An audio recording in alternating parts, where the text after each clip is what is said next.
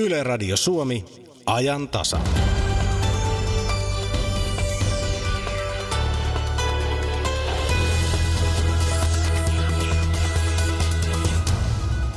Joka vuosi Suomessa kuolee turhaan ennenaikaisesti 2800 ihmistä.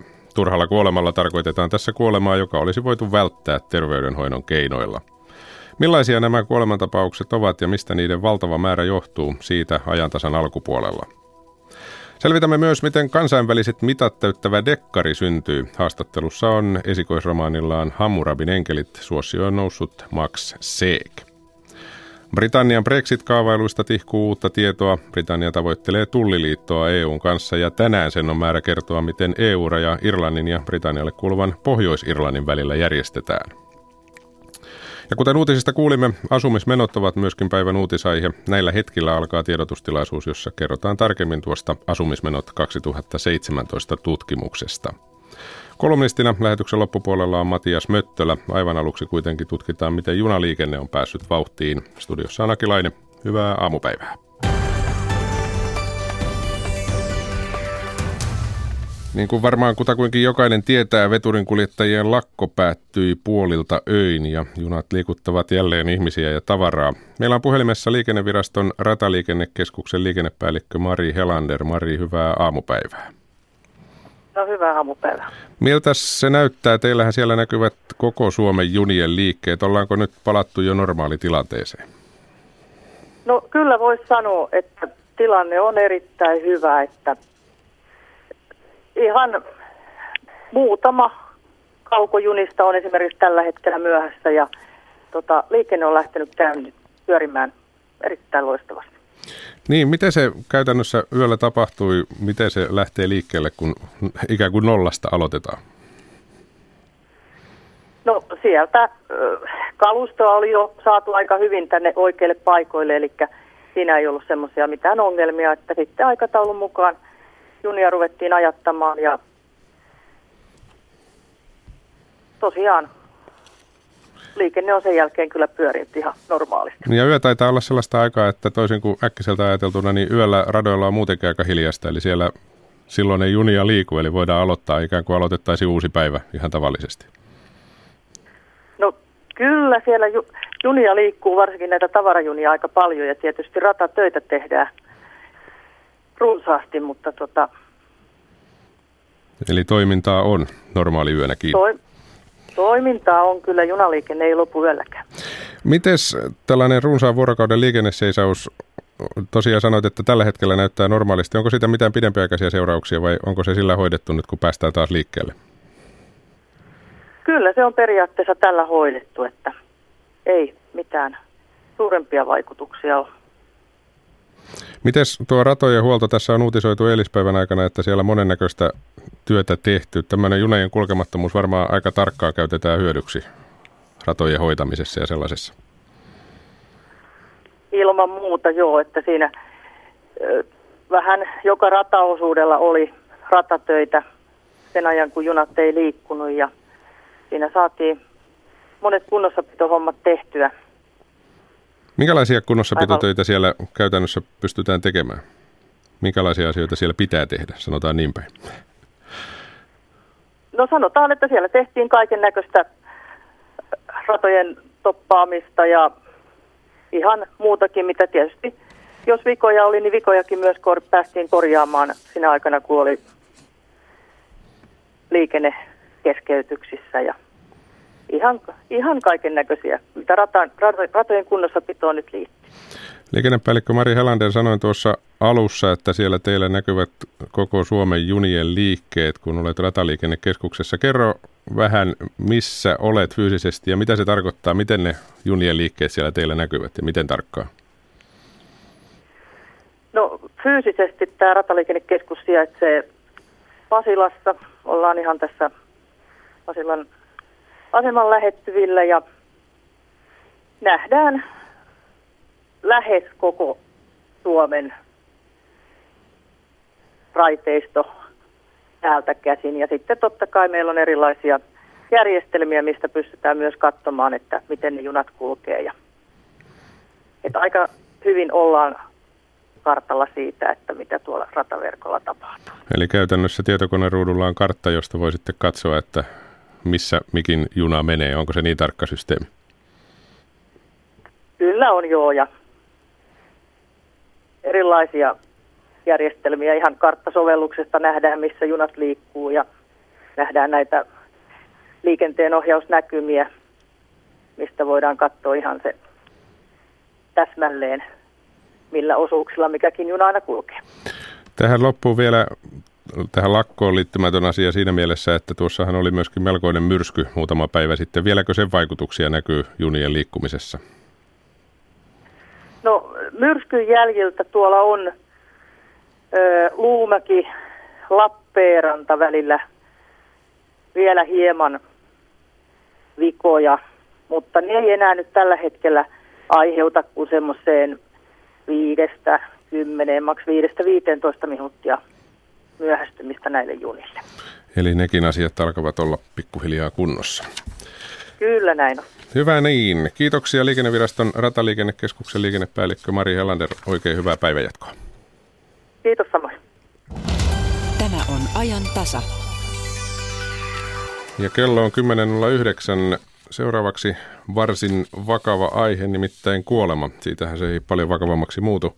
Se, että Suomessa on sairaita ihmisiä, jotka eivät saa hoitoa, tuskin tietystikään kovin rajusti ketään yllättää, mutta otsikko, joka väittää, että vuosittain Suomessa voitaisiin välttää 2800 ennenaikaista kuolemaa, on tietysti tieto, joka hämmentää ainakin tällaista maalikkoa. Tällaisesta luvusta uutisoi kuluttajalehti. Ja tähän lukuun on päätynyt kesäkuussa julkaistussa väitöskirjatutkimuksessaan Terveyden ja hyvinvoinnin laitoksen tutkija Sonja Lumme.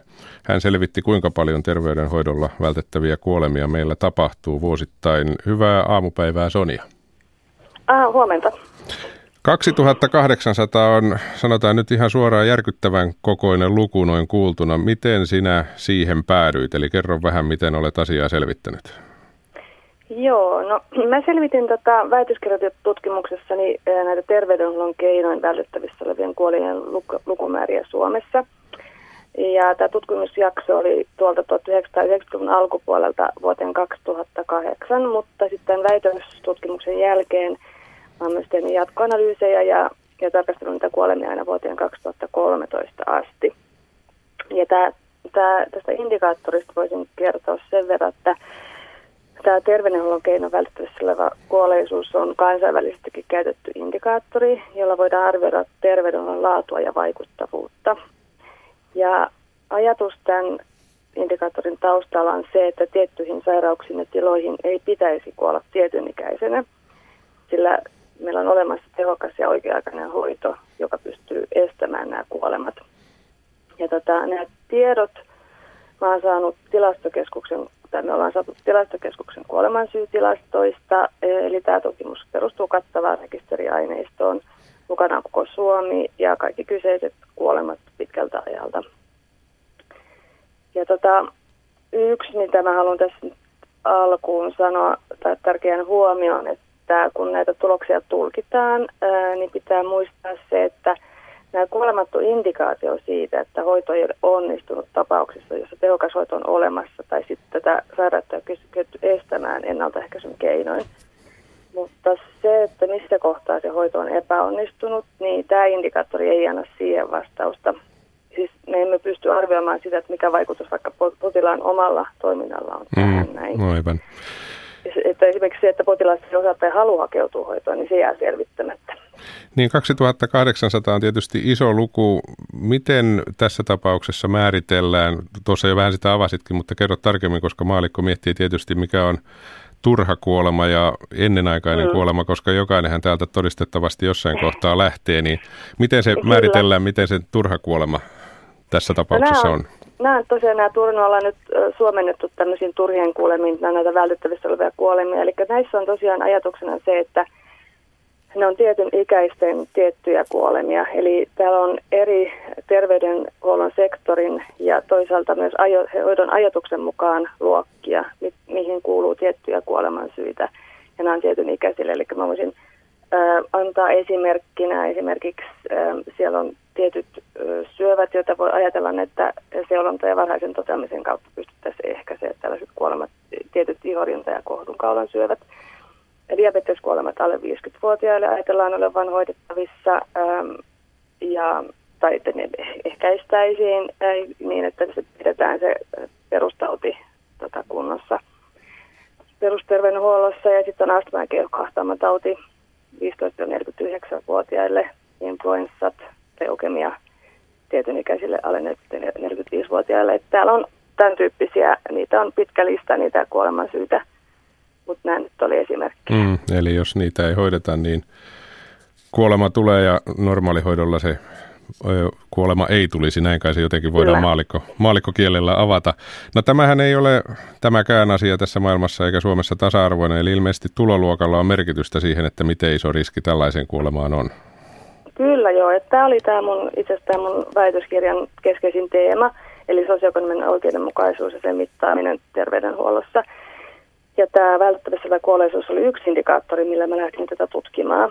Ja se tärkein huomio, mitä mä näin siellä, oli se, että vaikka nämä kuolemat on vähentynyt lukumäärällisesti tämän 1990-luvun alusta jossain määrin, niin nämä sosioekonomiset erot tuloluokkien välillä, ne on kasvanut. Ja, ja sitten tässä loppupuolella, tässä 2013 näissä uusimmissa tuloksissa, niin se nähdään jopa yli viiden, viisinkertaisia eroja joidenkin tuloluokkien välillä. Eli käytännössä köyhemmällä on viisinkertainen todennäköisyys kuolla turhaan tai ennenaikaisesti varakkaaseen verrattuna, niin kuin se voi sanoa. Kyllä, ky- kyllä näin. Mitä muita indikaattoreita? Ilmeisesti moniongelmaisuus, eli jos on elämässä muutenkin asiat huonosti, niin sekin vaikuttaa. Kyllä joo, että tota, se on sellainen vyyhti, mitä usein nähdään tällaisessa tutkimuksessa. Siellä on köyhyys, syrjäytyminen, yksin asuminen, lukuisia tietenkin alueella, missä päin asuu, niin kaikilla näillä on vaikutus siihen. Mutta tulot on sellainen indikaattori, joka sieltä yleensä kaikista herkimmin näyttää sen, sen tavallaan sen kaiken sen moniongelmaisuuden. Kiitoksia Terveyden ja hyvinvoinnin laitoksen tutkija Sonja Lumme näistä luvuista ja tiedoista. Tilastotieteilijänä tiedän, että et haluan lähteä tulkitsemaan ja miettimään, mitä pitäisi tehdä sen enempää, joten kiitoksia tässä vaiheessa tutkimuksesta ja tästä haastattelusta. Kiva, kiitoksia. Ja jatketaan samalla aiheella eteenpäin, nimittäin Jyväskylän studiossa keskustelua on ja näitä tietoja kuunnellut Potilasliiton puheenjohtaja Paavo Koistinen. Paavo, hyvää aamupäivää Jyväskylään. Hyvää päivää sinne Helsinkiin. Kuuntelit, mitä Sonja Lumme tuossa edellä kertoi. Minkälaisia ajatuksia heräsi? Aika massiivisia lukuja hän siinä pudotteli. Joo, Terveyden ja hyvinvoinnin laitoksen tutkija Sonja Lumpeen, kun kesäkuussa julkaistu väitöskirja, kyllä se pysäytti. 2800 potilaskuolemaa voitaisiin välttää, jos hoitoa saisi ajoissa ja Potilasvahinkoihin Suomessa vuodessa kuolee noin 700-1700 potilasta, eli yhteensä noin 3500-4500 potilasta menehtyy vuodessa hoitovahinkoihin ja kun ei saa hoitoa ajoissa. Inhimillistä kärsimystä puhumattakaan. Ja ottaisin muutamia myöskin taloudellisia lukuja, että potilasvahingoista vuodeosastohoidoissa aiheutuu noin 409 miljoonaa euron lisäkustannukset ja kokonaiskustannukset ovat noin miljardin luokkaa. Ja voi sanoa, että kun laadun seurantaa tässä asiassa on paras työkalu, toki maassamme on runsaasti erilaisia laatutyökaluja, mutta ne eivät keskustele keskenään. Eli valtakunnan laadun seurantatyökalu ja laadun seurantarekisteri puuttuu. Ruotsissa tällainen on. Mm. Se on tietysti yksi asia tämä laadun seuranta, mutta tässä tietysti on toinen puoli se, että varmasti näistä kuolemista iso osa on sellaisia, että tämä henkilö itse, potilas, jos sellaista sanaa halutaan käyttää, sairas ihminen ei esimerkiksi hakeudu hoitoon syystä tai toisesta tai jotain ongelmaa vakavasti, kun tuossa diabetes mainittiin yhtenä asiana, minkä Sonjakin sanoi. Miten suurena osana pidät tällaista ikään kuin järjestelmän ulkopuolista järjestelmän ulkopuolisia turhia kuolemia? Sitä niin kuin Sonja Lume tuossa aikaisemmin mainitsi, niin sitä ei ole tutkittu, mutta hän toi siellä selkeästi esiin tämän yhteiskunnan jakautuminen Tämähän näkyy kaikkiin sel- selkeimmin juuri terveydenhoidossa.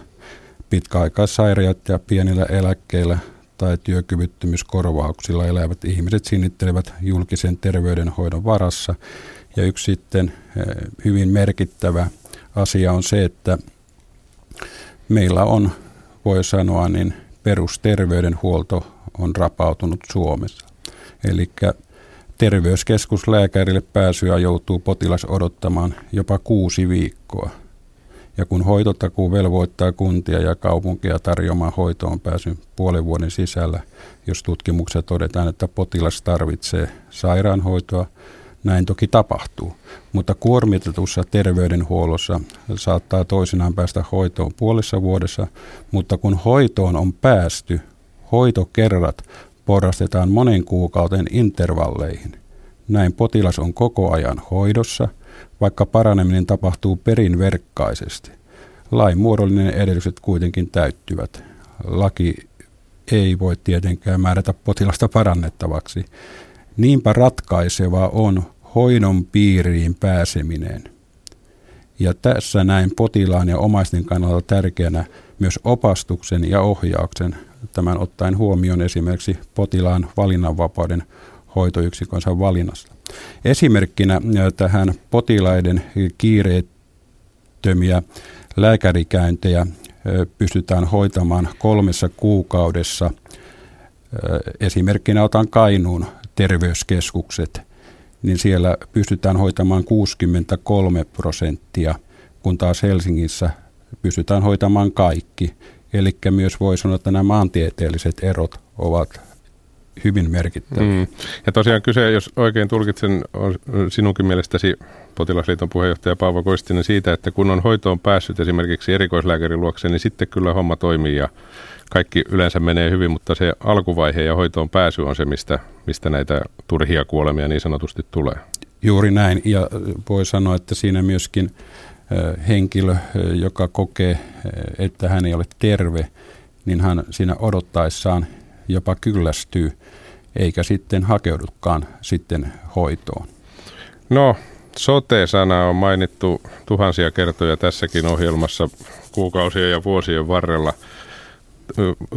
Erilaisia tarinoita kuulee siitä, miten jollakin menee todella hyvin, kun on lääkärin apua tarvinnut ja sitten kuulee näitä tarinoita, joista tässä nyt on puhuttu ja tällaisia lukuja. Mitäs tästä sotesta tässä valossa nyt pitäisi ajatella? Niin, nyt meillä on siis kolmen luokan potilaita, mitä on tässä Sonja Lumpeenkin, voi sanoa, että väitöskirjassa tullut julki. Ja olisi yhteiskunnalle suurta viisautta tässä vaiheessa varmistaa sairaanhoitomme tulevaisuus. Siis taloudellisesti epävakana aikoina kukaan meistä ei voi olla varma siitä, että jonakin päivänä tipahtaisi tuohon kolmanteen luokkaan. Ja tuohon sote-uudistukseen liittyen niin voidaan hyvällä kysyä, että voidaanko hyvällä johtamisella kehittää sote-palveluja tulevassa sote-uudistuksessa.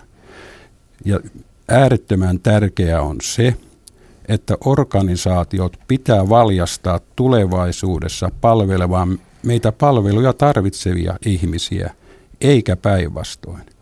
Pelko ja huoli hoidon saannista ja tasosta sekä sosiaalipalvelusta ei kuulu hyvinvointiyhteiskuntaan.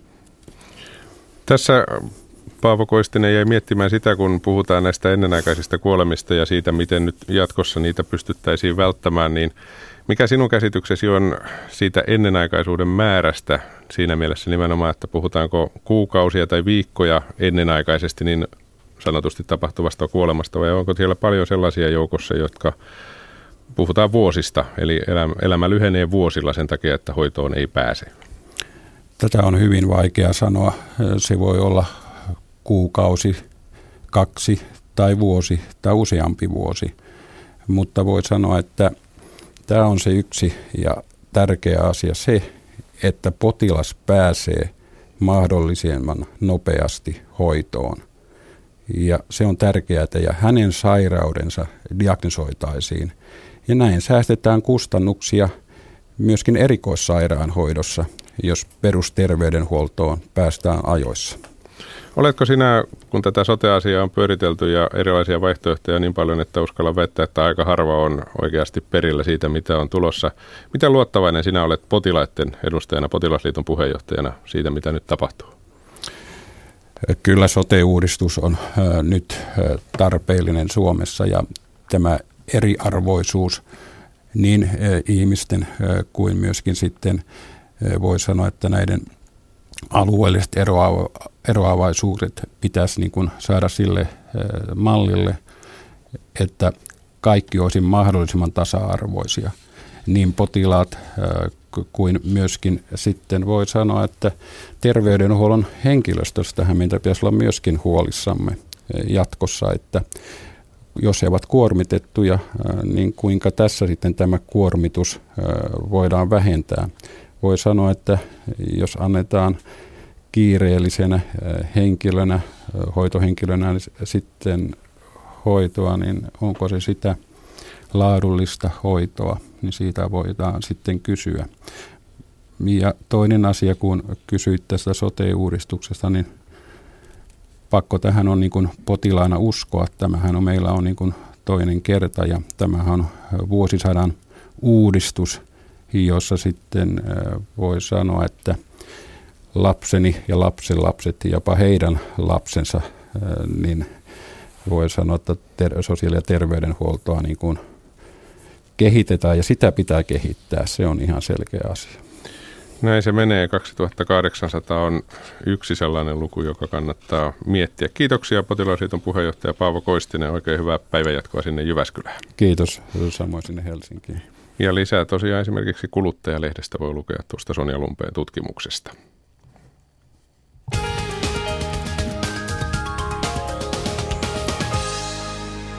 Tähän väliin liikennetiedote tie 20 eli Kuusamontie Oulu, tarkempi paikka Vaalantie. Siellä tilanne on ohi, siis tie 20 Kuusamontie Oulu, liikennetiedote tilanne on ohi.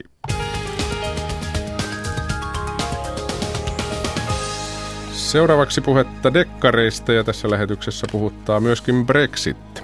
Selvitämme myös, miten kotitalouksien asumismenot ovat kehittyneet. Siitä he uutisista saatiin vähän vihjeitä ja kolumnistina tässä lähetyksessä on Matias Möttölä.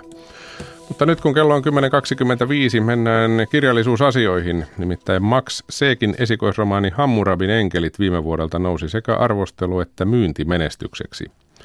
Jugoslavian hajoamissodista taustansa saanut thrilleri on saanut nyt jatkoa. Mefiston kosketus kulkee ehkä vieläkin kovemmilla kierroksilla – Miten kansainväliset mitat täyttävä jännitysromaani syntyy ja miten näistä kirjoista voi puhua ilman, että samalla viedään lukijalta ilo seurata usein kimuranttia juonta? Näin Max Eek vastaa Jari Mäkäräisen haastatellessa. Mun mielestä ehkä semmoinen, eh, mitä, mitä voi sanoa ja, ja kannattaa sanoa, on se teema, minkä ympärillä kirja liikkuu. Eli, eli esimerkiksi tuo Hammurabi Enkelit, se esikoiskirja, esikoistrilleri, niin, niin, niin sehän liikkuu niin kuin Jugoslavian hajoamissotien ympärillä.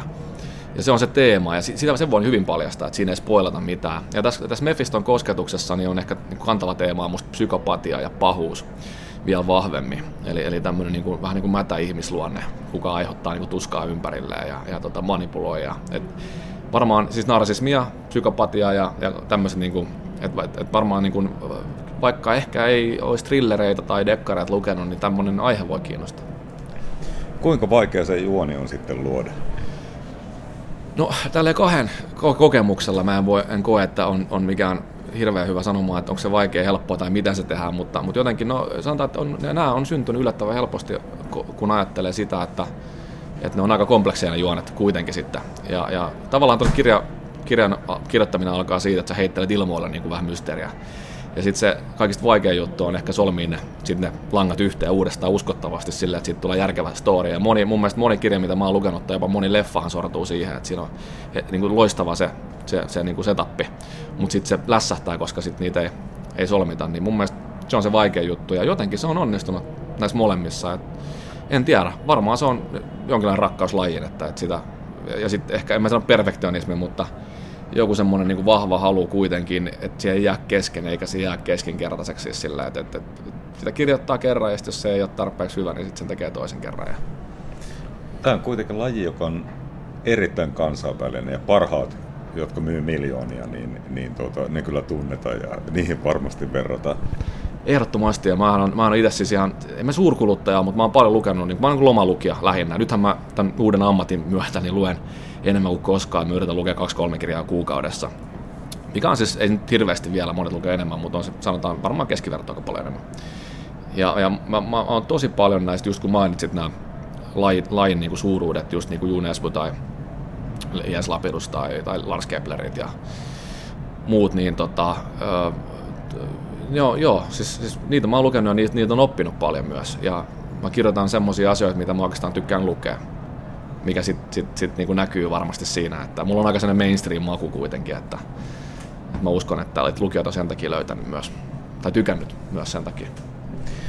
Se, mikä tämän, tällä alalla tulee selkeästi esiin, on se, että faktojen pitää olla kohdilla, koska varmaan sitten mutta lukijat kertovat, että ei, oikeasti mm. ei se mennyt noin. Se pistooli ei ollut tuolla millimetrillä tai jotain muuta. Ehdottomasti. Siis kyllähän se itseäkin ärsyttää usein tai naurattaa leffoissa, jos on semmoisia niin räikeitä epäkohtia. Kirjas on vielä se, että jotenkin, että kun se tilanne ei mene ohi niin nopea, että lukijahan pystyy niin kuin palaamaan uudestaan ja uudestaan katsomaan, että hei, nyt tässä ei ole mitään järkeä. Ja, ja tota, oikeastaan sitten vielä sellainen niin kuin, se, se, se, se niin kuin pääajatus on se, että tämmöinen tarina itsessään, vaikka Mephiston kosketuksen tarina, sehän on satua. Että sitä ei ole tapahtunut, se on fiktiota. Mutta just sen takia musta kaikki se, niin se peräs raamit, missä se tapahtuu, niin on syytä olla, ellei se skifiä, niin syytä olla semmoiset, että se olisi voinut tapahtua oikeasti. Ja ne pienet yksityiskohdat, ihan, ihan siitä lähtien, että mitä, mitä Norjan poliisi, mitä asetta ne käyttää virka, virka-aseena. Ja, että ne on helppo tarkistaa nykyään netistä, musta se on vähän laiskaa, jos ei, siihen, niin kuin, jos ei sitä tehdä. Miten sä törmäsit tähän tarinaan, minkä itse asiassa olet näiden kahden kirjan kanssa tehnyt? Ähm, näihin tarinoihin. Tota, mä ostan se Hammurabi Enkelit lähti, me oltiin, me oltiin Kroatiassa lomalla ja, ja siellä me käytiin Bosniassa tutustumassa, tutustumassa ihan tämmöisen kuin Mostarin kaupunki. Ja siellä oli vähän jotenkin pysäyttävä nähdä, että siellä on niinku oikeasti siis sodan, sodan jäljet. Mä tajusin silloin, että, että, että Euroopassa, kun me oltiin kuitenkin Euroopan, onko se Itä-Eurooppaa sitten, niin vanha Jugoslavia, niin että täällä on sodittu 20 vuotta sitten aika, aika rajuja juttuja, kansanmurhat ja kaikki. Et, et, kuin, et se, se, se, se, sai mut tavallaan niin kuin heräämään, että et, et taas aika, aika hullu tarina, hullu punainen lanka tähän ensimmäiseen, että näissä ympäröissä. Mä olin sitä ennen miettinyt, että, että tämmöinen rauhanturvaa voisi olla makea päähenkilö, mutta mä en osannut vielä yhdistää sitä tähän Jugoslaviaan. Ja siellä se niin kuin syntyi sitten, että hei, täällähän se on ollut. Että et, et se voi hyvin olla 40 kaveri, että se on silti ehtinyt olla täällä Jugoslaviassa 20 vuotta sitten rauhanturvaajana. Joo, ja me, me, Mefiston kosketus ehkä tarina, niin, niin, niin siinä seurataan tämmöistä hyvin pahaa, pahaa ihmistä. Ja, ja, ja mä sitten otin yhteyttä Hannu Lauermaa, joka on tänä alan asiantuntija, ja me tavattiin, ja, ja tavallaan se syveni vielä tämä mun innostus tähän. Se kuulostaa että sanoa innostus tämmöistä kohtaa, mutta kiinnostus on ehkä parempi sana. Niin, niin siitä ne oikeastaan ne tarinat on sitten muodostunut. Mitä kirjailija tuntee silloin, kun se tarinan juoni alkaa vetämään? Koska lukija ainakin siitä on aika innossa ja mun täytyy sanoa, että Mephiston kosketuksen kanssa kävi niin, että, että tota, äh, meni aika aikaiseen aamuun, että sen okay. sai luettua loppu. Se on vaan positiivista. Kiva kuulla, että näin on, ja se on tarkoituskin oikeastaan ollut aina näissä se on vähän se mittari, että on onnistunut vai niin se, että kuinka nopeasti ne imastaa. jos siellä kesken, niin sanon, niin kuin mä oon, mä oon niin kuin mokannut sen. Että se ei ole tarpeeksi hyvä. Ja se on, se on musta pahin palaute on se, että en lukenut loppuun. Ja tota niin, niin joo, joo kyllä, se, kyllä, se, kyllä se näin on.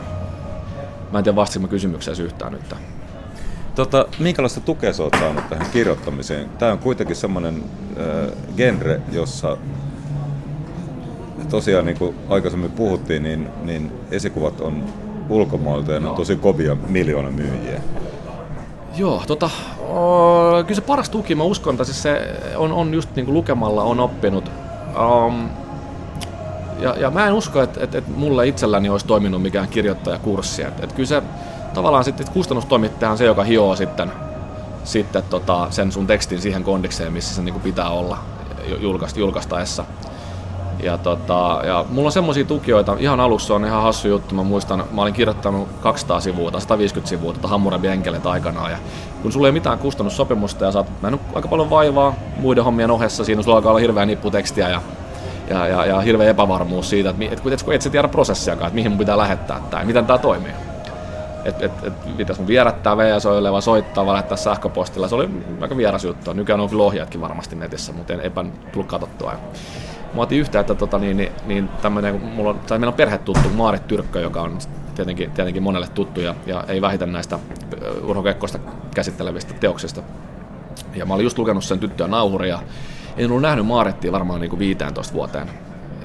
Mutta mä, mä mutsille soitin, että hei, että että olisikohan, olisikohan Maari, kun hän on toimittaja tietysti myös, niin, niin, niin olisikohan lukee vähän ujosti, että voisikohan katsoa tämän läpi ja sanoa ihan suoraan. Että, että Mutsi kehotti ottamaan Maarettiin yhteyttä ja, ja tota, otinkin ja, ja, ja yllätyksekseni sitten ilo, suuriksi ilokseni sain semmoisen viestin sitten sitten tota, niin, niin Maaretilta, että, että, että, että, että, hän on koukussa tähän, että, että on hyvä, että jatka ihmeessä. Se oli ehkä semmoinen käännekohta tuossa, että ammattilainen, sanan ammattilainen, joka on itse julkaissut kirjoja ja on, on ollut niin kuin, pitänyt pitkän toimittajauran niin, niin, niin kehottaa mua jatkamaan. Koska mä toisaalta tiedän myös, että Maaret olisi sanonut sen kohteliaasti kylläkin, mutta olisi sanonut varmasti, jos ei olisi ollut hänen mielestään niin kuin vetävää tekstiä. Ja, ja, ja, ja, ja siinä on iso merkitys kyllä Maaretin kommenteilla. No, mikä Max sinun mielestä teki sinusta kirjailija? Nyt tämä alkuhan on tosi komea. Joo, tota, mä en kirjailija sanana on, mä vähän kavaran, ei sen takia, että se olisi jotenkin ammatti, miksi mä en halua leimautua päinvastoin, mä arvostan kovasti kaikki kirjailijoita, mutta kun mä itse koen, että toi kirjoittaminen, niin mä haluaisin tehdä niin paljon muutakin. Et mulla on yksi elokuva käsikirjoitustyön alla ja sitten tämmöinen kuunnelmasarja. Et jotenkin tarinan luominen, tarinan kerronta tekstin muodossa ja miksei muutenkin, niin se on hirveän kiehtovaa ja mä haluaisin nähdä enemmän itteni niin kuin tarinan kertojana. Ja tämä, tämä tarina, tai tämä mun niin kuin seikkailu on alkanut kirjoista, eli trilogiasta. Ja, ja tota, jotenkin mä uskon, että myös mä toivon, että mä pääsen tekemään muitakin kirjoitushommia tulevaisuudessa. Etenkin jos tämä elokuvaprojekti menee eteenpäin, mikä meillä tällä hetkellä on nyt työn alla. No, nämä kaksi kirjaa taisi kertoa tämän yhden tarinan niin kuin melko lailla loppuun vai? Mm. Mutta siinä oli hyviä tyyppejä, jotka voisivat vielä ratkaista jotain juttuja maailmalla. Mitä sanot siihen? No siinä on ehdottomasti. Ja, ja siis kolmashan tulee tähän, tähän tämä on niin kuin trilogia. Eli, eli, eli tota, kolmas tulee vuoden päästä syksyllä joka tapauksessa vielä ja, ja katsotaan sitten, miten niin, niin, niin kuin esimerkiksi Daniel Kuisman käy, että, että sehän voi olla, että hän, hän tota, niin, niin, ei, ei välttämättä selviä sengissä sit kolmannesta, mutta jos selvii, niin ehdottomasti, ja jos kustantaja haluaa tehdä lisää, niin ehdottomasti. Ja, ja tota, kyllä mä, mä haluaisin pitää nämä hahmot hengissä. Tavallaan siinä on semmoinen, että niin vähän niin kuin tykästyy niihin hahmoihin, mistä kirjoittaa, että Annika Lehto ja Daniel Kuisma ja Josi Buvina ja Antonio Franso, mikä on myös mun yksi neljästä suosikista näistä, niin, niin kyllä mä haluan pitää hengissä niitä. Että, ja jos lukijat haluaa niistä lukea, niin, niin totta kai lisää tulee. Miten sä Max rakennat ne henkilöt, koska ainakin lukiessa tulee semmoinen olo, että, että mähän tunnen nämä tyypit. niin, no se on hyvä. Se on niin, niin, niin ikään ihan loistava juttu, jos näin on. Ja, tota, niin, niin, ja, se on semmoinen prosessi jotenkin, että mä itse ehkä, ehkä otan vähän esikuvaa to, tosimaailmasta. Ehkä me ensin ajattelee ulkona, miltä se tyyppi näyttää. Ja, ja, ja, ja se tämmöinen päähenkilö, protagonisti, niin sehän pitää olla niinku semmoinen, mistä ihmiset tykkää mihin voi samaistua. Ja mistä mä itse tykkäisin, ketkä voisi olla mun frendejä. Mun mielestä se on se lähtökohta, että, että joku, joka ei voisi olla mun kaveri, niin ei voi olla protagonisti. Ja, ja tota, sitten ne lähtee rakentua, niihin tutustuu vähitellen ja, ja, ja ja, ja niin, tavallaan ne tulee silleen tutuiksi, että vaikka sä et itse tiedä niistä kaikkea, kun mulla ei ole mitään semmoista niinku flappitaulua, mihin mulla on, missä mulla on lempiruot ja muut, että jollain on.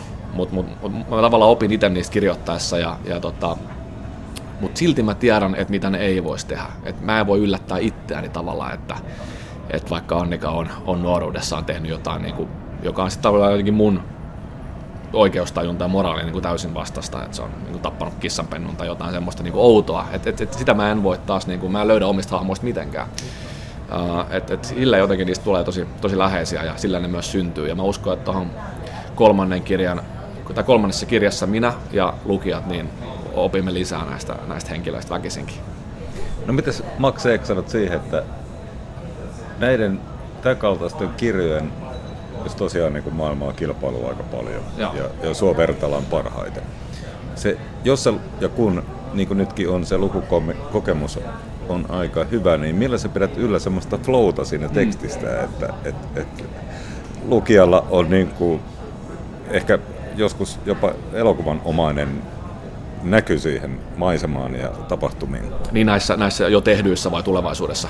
No puhutaan nyt vaikka tehdyistä. Viimeksi me ei pistä kosketusta. Hyvä lähtökohta. Tota, um, jotenkin se on semmoinen, ehkä ensin, ensimmäinen asia on se, että mun mielestä niiden tarinan pitää niin kuin aika jouhevasti eteenpäin ja silleen suhteellisen nopeasti. Että just se flow-kysymys on se, että että on thriller-lajityyppinen on semmoinen, jossa hirveästi jarruttelet ja hidastelet ja niin kuin kuvailet kolme sivua jonkun, jonkun rotsia tai hattua tai, tai mielentilaa niin kuin ihan pelkästään, niin sitten sit se vähän niin kuin tyssää. Että se on eri, eri lajityyppi sitten. Ja ihmiset ei välttämättä hae semmoista tästä. Ja toinen on se, että mun mielestä että mennään eteenpäin nopeasti, mutta, mutta kyllä se niin miljööt ja, ja ympäristöt pitää jotenkin sit herättää eloon muutaman lauseella. Ja, ja se on hauskaa, että se voi tehdä musta niin kuin, se voi tehdä aika usein, mutta, mutta siihen ei tarvitse niin jumittua. Ja tämmöisillä lyhyillä musta, niinku, niinku, mitä onko ne inserttejä vai mitä ne on, mutta jos sulla on actionia ja sit sä johonkin tavallaan kirjoitat vähän, että mitä ne ihmiset näkee just sillä hetkellä ja mikä elokki laulaa jossain, niin, niin sillä sä saat eloa siihen musta aika hyvin. Mikä sit, ehkä siitä tulee semmoinen niin elokuvallisuus, jos näin voi sanoa.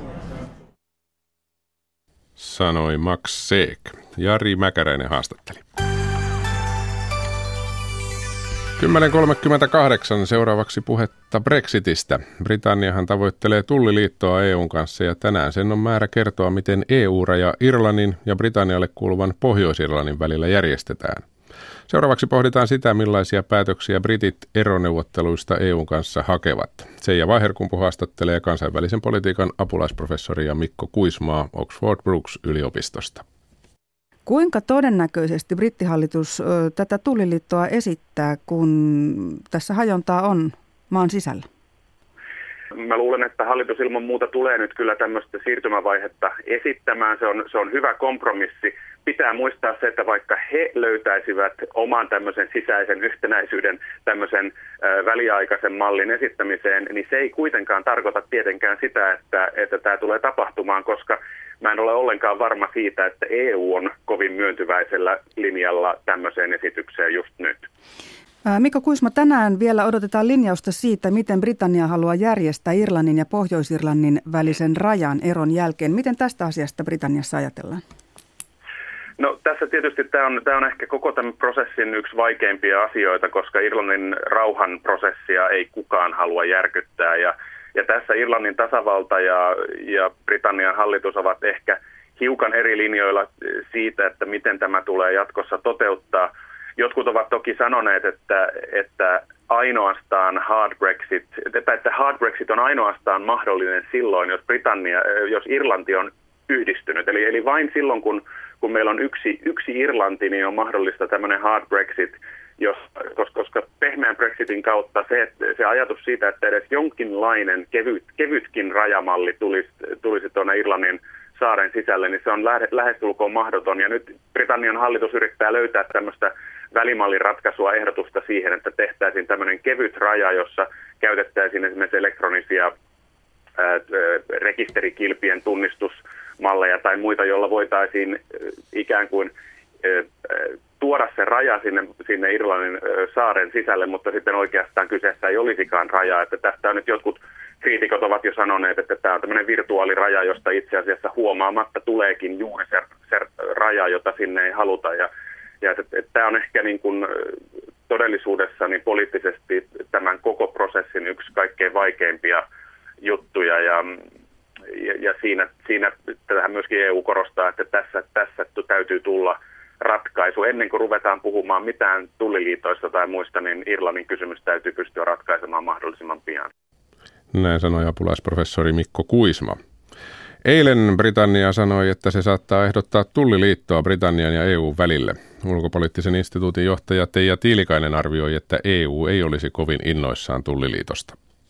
Arvelisin näin, että EU-puoli on joka haluton tässä vaiheessa. Tämä nyt on, on asia, joka liittyy sitten siihen uuteen järjestelyyn ja yhteistyösuhteeseen. Toki ymmärsin eilisestä uutisoinnista niin, että se mitä tavoitellaan on kolme vuoden siirtymäaika, että tämä Britannia 2019 vuoden jälkeen eron tapahduttua jäisi kolmen vuoden ajaksi sitten tulliliittoon, mikä pehmentäisi sitten nimenomaan siellä tavarakaupan puolella sit, sit sen eron merkitystä ja myöskin toisi vähän lisäaikaa sit sille, että tämä uusi järjestely, mikä se sitten onkaan, esimerkiksi kaupan, vapaakaupan vapaakauppaa koskeva sopimusjärjestely, niin se varmasti sen, sen sopimuksen valmistuminen ja käyntiin saaminen vie sitten oman aikansa, jos ajattelee jo ihan ratifiointitarpeita. Eli, eli, eli, eli tässä voisi ajatella, että tämä on askel kohti pehmeää Brexitia. No, no ehkä, ehkä ei vielä, vaan se keskeinen kysymys on sitten se, että mitä tämän jälkeen. Onko, onko tämän jälkeen odotettavissa uusi kuilu vai, vai, vai, vai, vai viitottaako tämä tietä jonkinlaiseen, jonkinlaiseen tiiviimpään talousyhteistyöhön. Että, mutta, mutta toki tämä on nyt sitten tavoite Britannian puolelta ja, ja siitä sitten neuvotellaan. Mm. No, pääsylippu EUn sisämarkkinoille on ollut EUn pääperiaate, eli tavaroiden, pääoman, ihmisten vapaa liikkuvuus. No Britannialle nämä periaatteet eivät maistu. Mitä Tulliliitto käytännössä voisi tarkoittaa, jos näistä periaatteista jokin tai jotkin eivät toteudu ja kuitenkin Britannian toive on mahdollisimman vapaa ja, ja hyvin sujuva kauppa? No ky- kyllä Tulliliitto silloin toisi Britannia ikään kuin puoleen, puoleen väliin tämän niin kuin tavaran sillä tavalla se vastaisi. Britanniahan mielellään tosiaan ottaisi tästä näistä sisämarkkinoista kaikki muut osa-alueet kuin työvoiman vapaa liikkuvuuden, ja se ei kelpaa EU-päälle. Tämä tulliliitto tietysti tarkoittaisi sitä, jos se jäisi pysyväksi yhteistyömuodoksi, että, että mitään tulli, tulleja silloin tavarakaupalle Britannian ja muun EUn välillä ei olisi, eh, kauppankäynti olisi joustavampaa. Eh, toki se ei tarkoittaisi samaa kuin, kuin sisämarkkinoille jääminen, että se olisi jonkinlainen kompromissiratkaisu, joka kuitenkin sitten pehmentäisi sitä eroa. Mutta on siinä ulottuvuuksia ja, ja, ja tietysti tiettyä eh, samankaltaisuutta, että, että näkeekö nyt EU-pää sitten siinä kuitenkin, että yritetään takaoven kautta jäädä – saada ne rusinat siitä sisämarkkinapaketista, sen osan, mikä on edullinen Britannialle, niin tätä jää nyt sitten odottamaan, että, että, että miten suuri riski nyt sitten tässä nähdään. Niin, monissa jäsenmaissa erityisesti oikeisto-oppositio on kyseenalaistanut tämän työvoiman vapaan liikkuvuuden ja Suomessakin muistamme muun muassa sen, että ulkoministeri Timo Soini ennen ulkoministerikauttaan puhui vapaakauppa-alueesta ja tulliliitosta sopivana tavoitteena Suomellekin. Minkälaisia poliittisia seurauksia sillä voi olla, mm. jos Britannia saisi itselleen edullisen tullisopimuksen EUn kanssa tätä taustaa vasten? No tämä on juuri yksi, yksi, yksi huolenaihe, että se mitä nyt sitten se uusi järjestely, mitä Britannia saa itselleen, niin se ei, se ei saa näyttää ö, siltä, että on tavallaan saatu EU-jäsenyyden hyödyt ilman niitä haittoja. Eli, eli sen täytyy olla, niin kuin on sanottu monessa EU-maassa, että sen uuden ratkaisun pitää poiketa olennaisesti. Sen pitää olla erilainen kuin, kuin, kuin, kuin jäsenyyden rusinat. Eli, eli erilainen järjestely, onko tämä nyt jo liian pitkälle menevä, mutta täytyy muistaa, että tavoitteena on nyt sitten siirtymäaika. Että kyllä se lopullinen kriittinen kysymys on kuitenkin se, että mikä on sitten pysyvämpi ratkaisu EUn ja Britannian väliseksi yhteistyömalliksi. Että ehkä tähän voidaan vielä suhtautua hiukan pehmeämmin tämmöisenä siirtymäkauden ratkaisuna. Britannia on joka tapauksessa jo sanonut, että se haluaisi tämän mahdollisen tulliliiton sisällä neuvotella jatkossa kahden välisiä kauppasopimuksia EU-jäsenmaiden kanssa. No, tämä on tietysti EUlle hyvin vaikea kysymys. Venäjä pyrkii myös kahdenvälisiin sopimuksiin eri asioissa jäsenmaiden kanssa. Komissio ja muut EU-instituutiot ohittaen. Voiko ajatella, että Britanniasta tulisi tällainen Venäjän kaltainen jäsenmaiden riveihin kiilaa lyövä voima Brexitin jälkeen kahden välisine haluineen?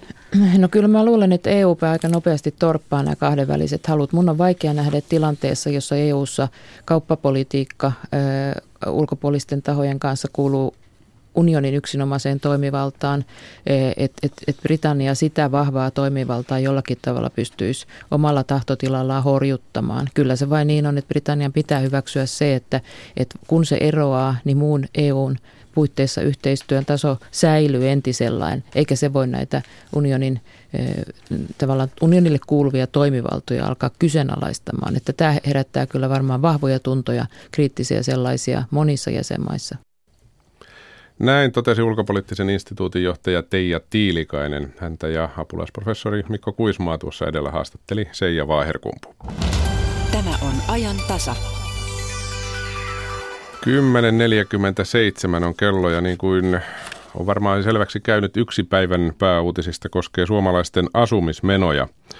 Ne siis vievät yhä suuremman osan tuloista, näin kertoo Pellervon taloustutkimuksen tuore selvitys. Asumismenot kasvavat noin 2,5 prosenttia vuodessa ja kaupunkien väliset erot ovat suuria. Tästä aiheesta on tämän lähetyksen aikana ollut menossa tiedotustilaisuus tuolla Helsingin pääpostitalolla ja sitä tiedotustilaisuutta siellä seuraa Tuukka Pasanen. Täällä pääpostitalolla on todella juuri kerrottu tuoreista lukemista asumismenojen suhteen. Kuten todettu, niin yhä suurempi osa suomalaisten tuloista menee asumiseen vuosina 2017-2019.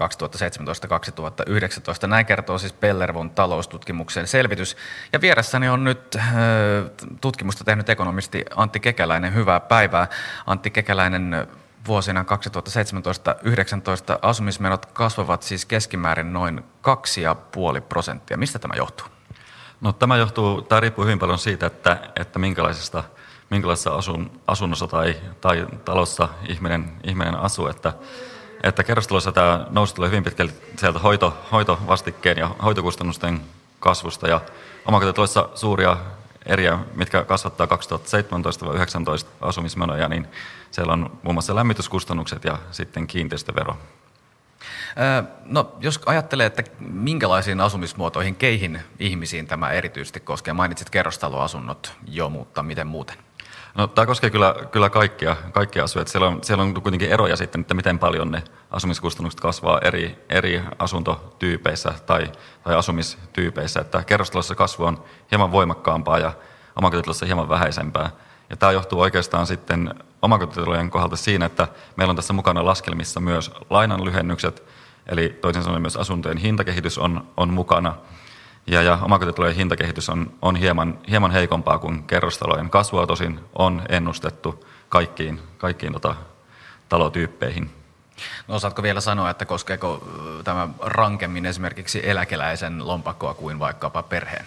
No siinä mielessä joo, että koska me tarkastellaan tässä myös korkoja ja, ja tota, näitä lainalyhennyksiä, niin meidän oletuksissa eläkeläisellä on, on lainaton, lainaton kotitalous – ja, ja tämä hoitokustannusten kasvu, mikä, mikä nyt kerrostaloissa on, on noin 4,5 prosentin luokkaa, niin se näkyy sitten tavallaan eläkeläisten asumiskustannusten kasvuna, kasvuna kokonaan, kun taas niille, joilla on lainaa sitten, niin nämä, nämä tavallaan mm, hitaammin, hitaammin kehittyvät korkomenot ja, menot ja sitten kuitenkin asuntojen hinnatkin kasvaa vähemmän kuin sen 4,5 prosenttia, niin, niin tavallaan sitten, sitten ne heijastuu tällaisten lainaisten kotitalouksien asumismenoihin hieman, hieman tota, hieman tavallaan niitä, niitä alentavasti.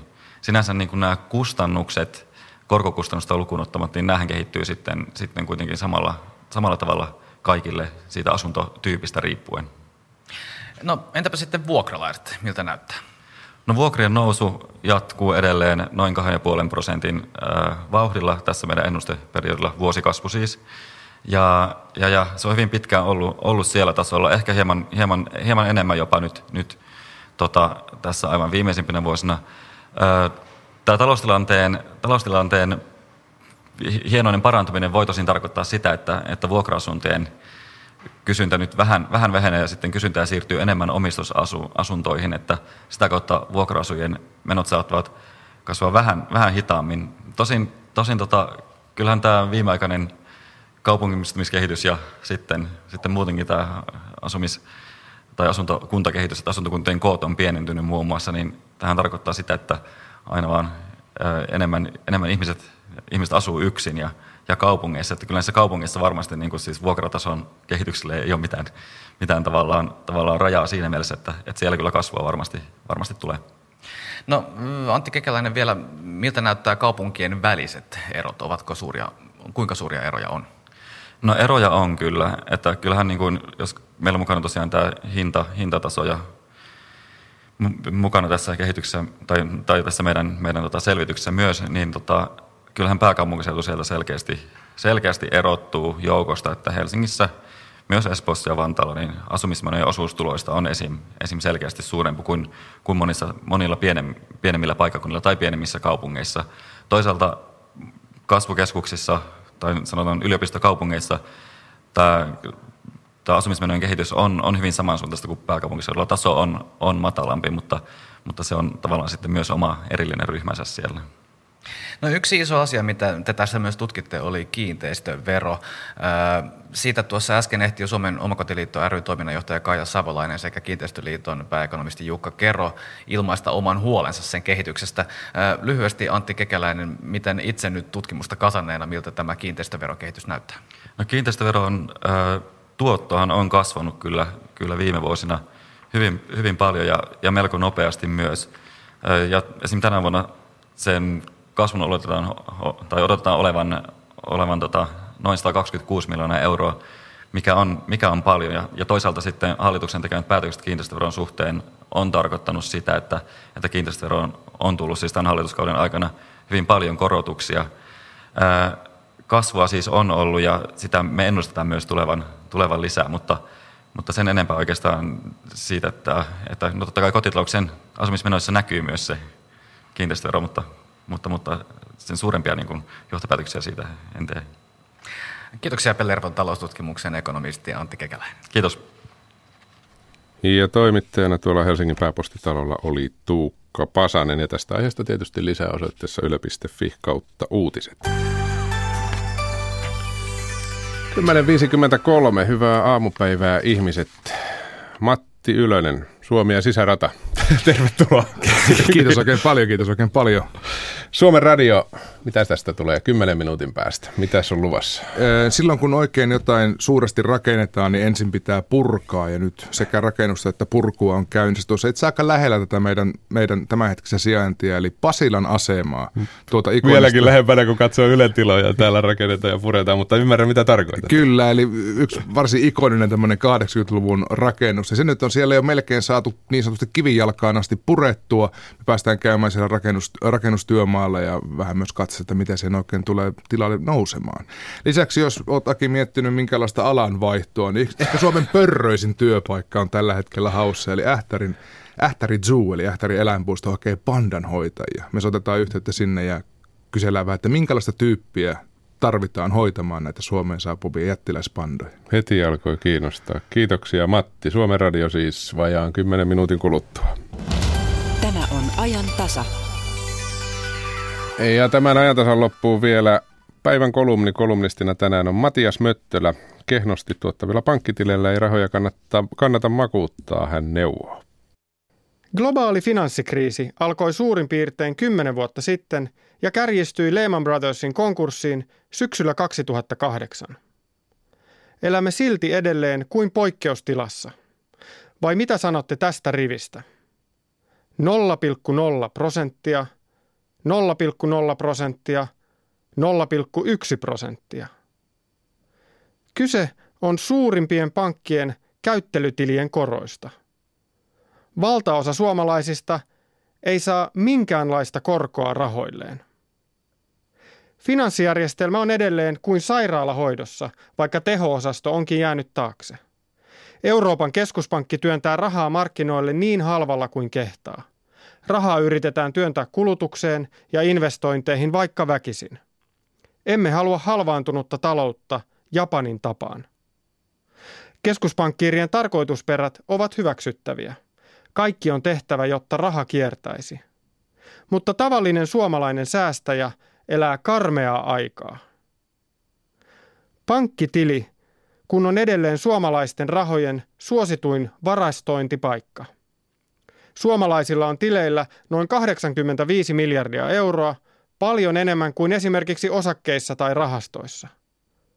Pankkiin säästäminen on perinne, jossa joskus muinoin oli vielä gloriaa.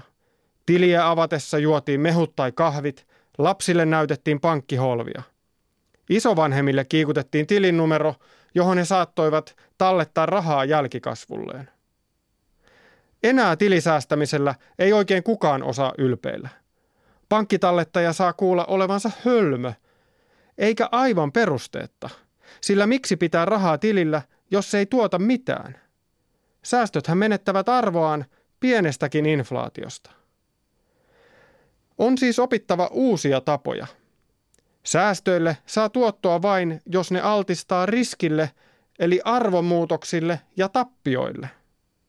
Se on itse asiassa myös Euroopan keskuspankin piiloitettu tavoite. Rahaa halutaan ohjata riskinottajille, siis yrityksille. Niin Euroopan talouteen ehkä syntyisi kasvua ja dynamiikkaa. Riskinotto on kuitenkin monelle aivan uusi maailma. Entisessä pankkitilien maailmassa säästöpotti kasvoi, kun rahan vain antoi olla. Osakkeiden ja sijoitusrahastojen maailmassa voi yhdessä yössä tai jopa muutamassa tunnissa sahautua useampi prosentti säästöjen arvosta. Pitää siis opetella sietämään epävarmuutta ja luottaa siihen, että riskisijoitus kasvattaa arvoaan, kun vain malttaa odottaa. Matkalla voi kuitenkin tulla isoja ja kivuliaita mutkia. Niistä ei saisi hetkahtaa. Onhan Suomessa toki riskiä otettu. 90-luvulla tulivat Nokia ja IT-yhtiöt, puhelinyhtiöitä yksityistettiin. Osakkeista ryhdyttiin puhumaan turuilla ja toreilla, mutta pitkäjänteisyys oli siitä puuhasta kaukana. Elimme kuin kultakuumeen kourissa. Voitot tehtiin päivissä tai korkeintaan kuukausissa.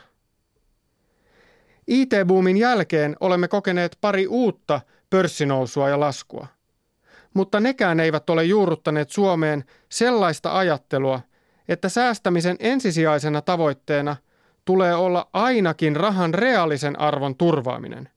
Siis vähintään inflaatio on voitettava. Se ei onnistu pankkitilillä. Siirtyminen varmojen korkotuottojen maailmasta tuottoprosenttien epävarmuuteen on suurempi hyppäys kuin olemme suostuneet myöntämään. Tarvitaan valistusta – mutta myös ymmärrystä niille, joilta muutos vie pidempään. Säästäjästä ei tule sijoittajaa yhdessä yössä. Kansakunnalta se voi viedä sukupolven tai kaksikin.